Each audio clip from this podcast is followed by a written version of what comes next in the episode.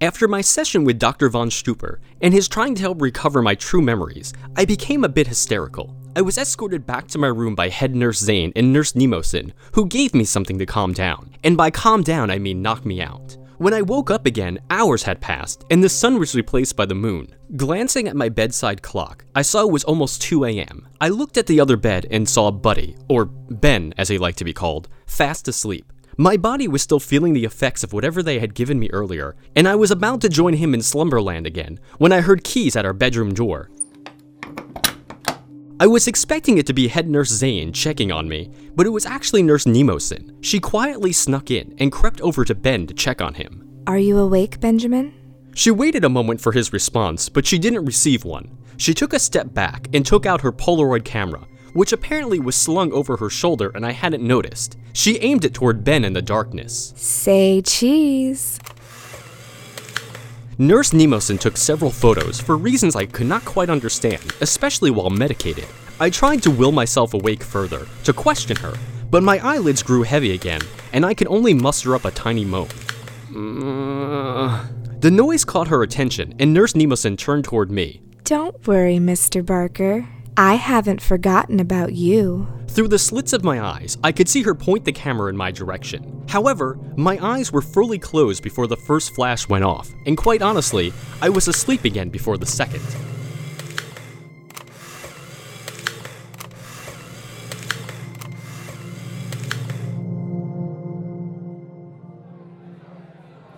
So, let me get this straight. You think that Nurse Nemeson came into our room in the middle of the night and took photos of us? Why would she do something like that? And what did she do with the pictures? I don't know. I-, I fell back asleep before I can say anything. Whatever they gave me yesterday really knocked me out. Well, they did need to restrain you coming out of the good doctor's office. I'd say you needed it. What the hell was going on in there anyway? We all heard you causing a commotion. Did you break his stuff? I love it when someone breaks his stuff. That's not important. What's important is that camera. You know, you were pretty heavily drugged. Did you ever stop and think that she didn't have a camera? Yeah, maybe you just saw her flashlight and thought it was her camera. That seems much more plausible. No, no, I remember it very specifically being her camera. Ah, yes, because your memories are oh so trustworthy these days. What the hell is that supposed to mean? Oh, come on, dude. You know exactly what it's supposed to mean. All right, all right, cool it. We don't need him to freak out on us, too. Let's just have a nice, quiet lunch for once. Look, believe me or not, I don't care. I know what I saw, and she was definitely using her camera. Look, if that bitch has a side hustle where she sells photos of sleeping patients on the internet for some Bitcoin, good for her. I mean, cut me in, but like, good for her. Do you have to see the doc again today? Yeah, eh, he told me after I calmed down that we're gonna have an emergency session today. Maybe you need it. Maybe to help clear some of those memories out of your head. They're not false memories. They can't be. They are things that happened. Oh, honey, there are plenty of memories I wish I could forget. Hell, there are plenty of situations I love to retool for a better outcome. Man, wouldn't it be great if we could do that? Like, if we had the power to change the past? Hell, I'd even rub a magic lamp to get three wishes from a genie. Don't say genie. It's offensive. Wait, what was that? What was what? What Amy said What did I say? uh, about genies. That I want three wishes? Not that part. That it's offensive? Yes, that. Why did you say that? Mm, I don't know. I think maybe I read it somewhere before. Yeah, but where? Where did you read that? Because I, I swear to you, you have said that before. Just not in here, but, you know, somewhere else. Like in one of your memories you remember that didn't happen? Look, I know we're all a little crazy since we're in here, but have you considered the possibility that, yeah, those things aren't real? Before I could respond to Amy's comment, Nurse Nemosin entered the room and gathered everyone's attention. Attention, everyone! Don't forget! Outside time will begin in one hour. If you wish to walk the grounds today, please make sure you are ready to go when the bell has rung. Thank you. I just love our state mandated one hour a day outside time. Ah, yes. The sun on our faces, the breeze in our hair. The nurses telling us not to wander too close to the fences or we will get in trouble. Will you be joining us out there today, Jonathan? I don't know, maybe. I I do have to go see the doc, but maybe some fresh air will do me good. Mm, Maybe it'll help clear your head a little bit. Don't look now, everyone. Our favorite head nurse is coming. Mr. Barker, Yeah? it's time for your appointment. Come with me, please. Getting sent to the principal's office already? I stood up from the table and followed head nurse Zane toward Dr. von Stuper's office, hoping for a better outcome than yesterday. When we arrived, I sat down but kept my mouth shut, waiting for the doctor to begin. Well, Jonathan, how are we feeling today? Well, I guess I feel pretty well rested now. I hope you realize it was for your own good, yes? We didn't want you in hysterics and disturbing the others. I, I get it, it's fine. I'm sorry I got out of hand. It's why we are here, Jonathan. We want to help you get better, to help you find out what causes these episodes, to get to the root of them. So, what do you want to talk about today? You tell me, what is on your mind? I guess after yesterday, all of it. If what you're saying is true, i- if it's all in my head, then how do I get it out? There is no simple solution, unfortunately. Mental health isn't an exact science at times. What works for Dick may not necessarily work for Jane. You know what I mean? But I don't know what's causing these memories, so how can we even begin to tackle them? We start from the very beginning, that's how. To date, you've had 31 episodes. Yesterday's outburst was 32. How long do they usually last for? Oh, sometimes they go on for five weeks. Others are much, much shorter. But each one is very significant. Each one is part of the puzzle and must be looked at intensely to try to see what the common factor is. Well, that would be me, wouldn't it? Yes and no. That is not the best way to frame it, but something is off in your brain causing these episodes. That is the factor. We must get to the root of the problem How do we do that? intense electrical shock therapy. Wait, what? Oh, you're you're joking, aren't you?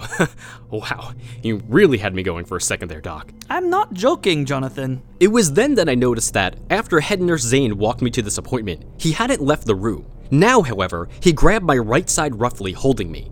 Nurse Nemosin joined him, taking up residence on my other side. I'm sorry, but this is for your own good. No, no, no, wait, wait a second. You can't do this. This will help to literally shock the delusion out of your system. But it's inhumane. Says who?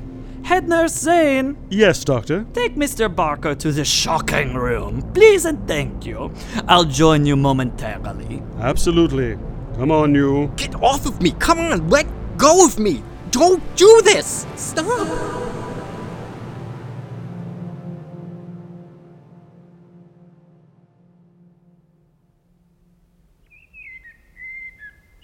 I didn't remember much after that. Whether because it shocked it out of my memory or because I was purposely blocking it out, I don't know.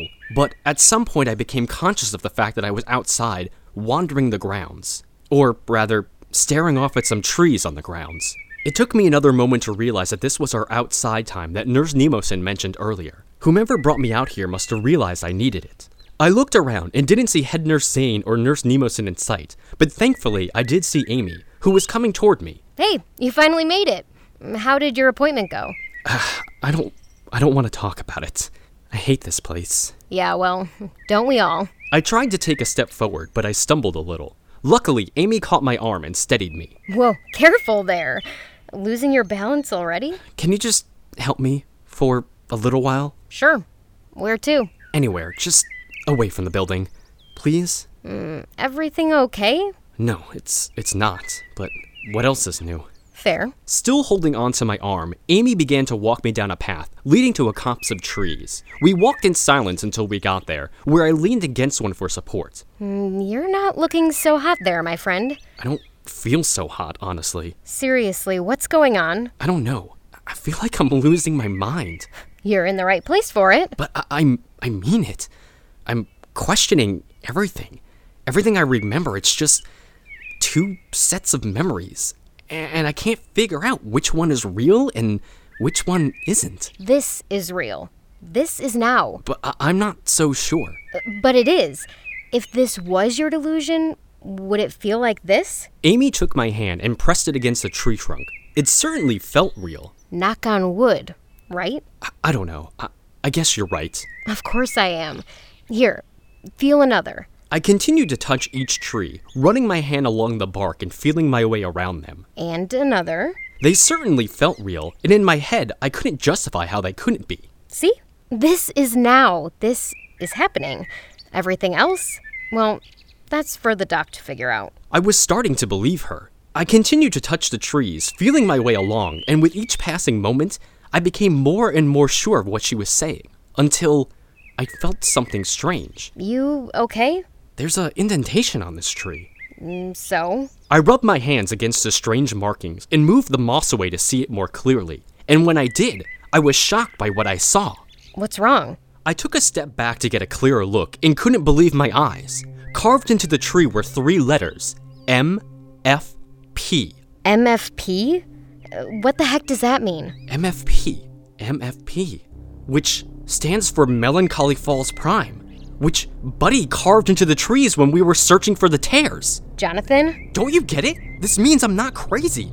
I- It's real. It's all real. What are you talking about? What's real? everything I remember. But now, now I just have to figure out what the hell is going on.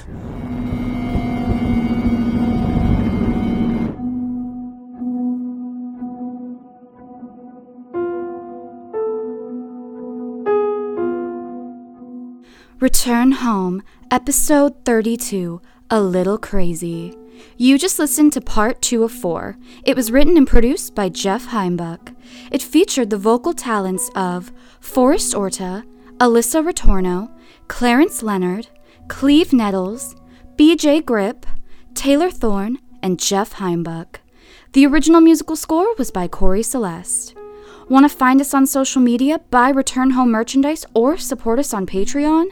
You can find links for each in the show notes or on our website at returnhomepodcast.com.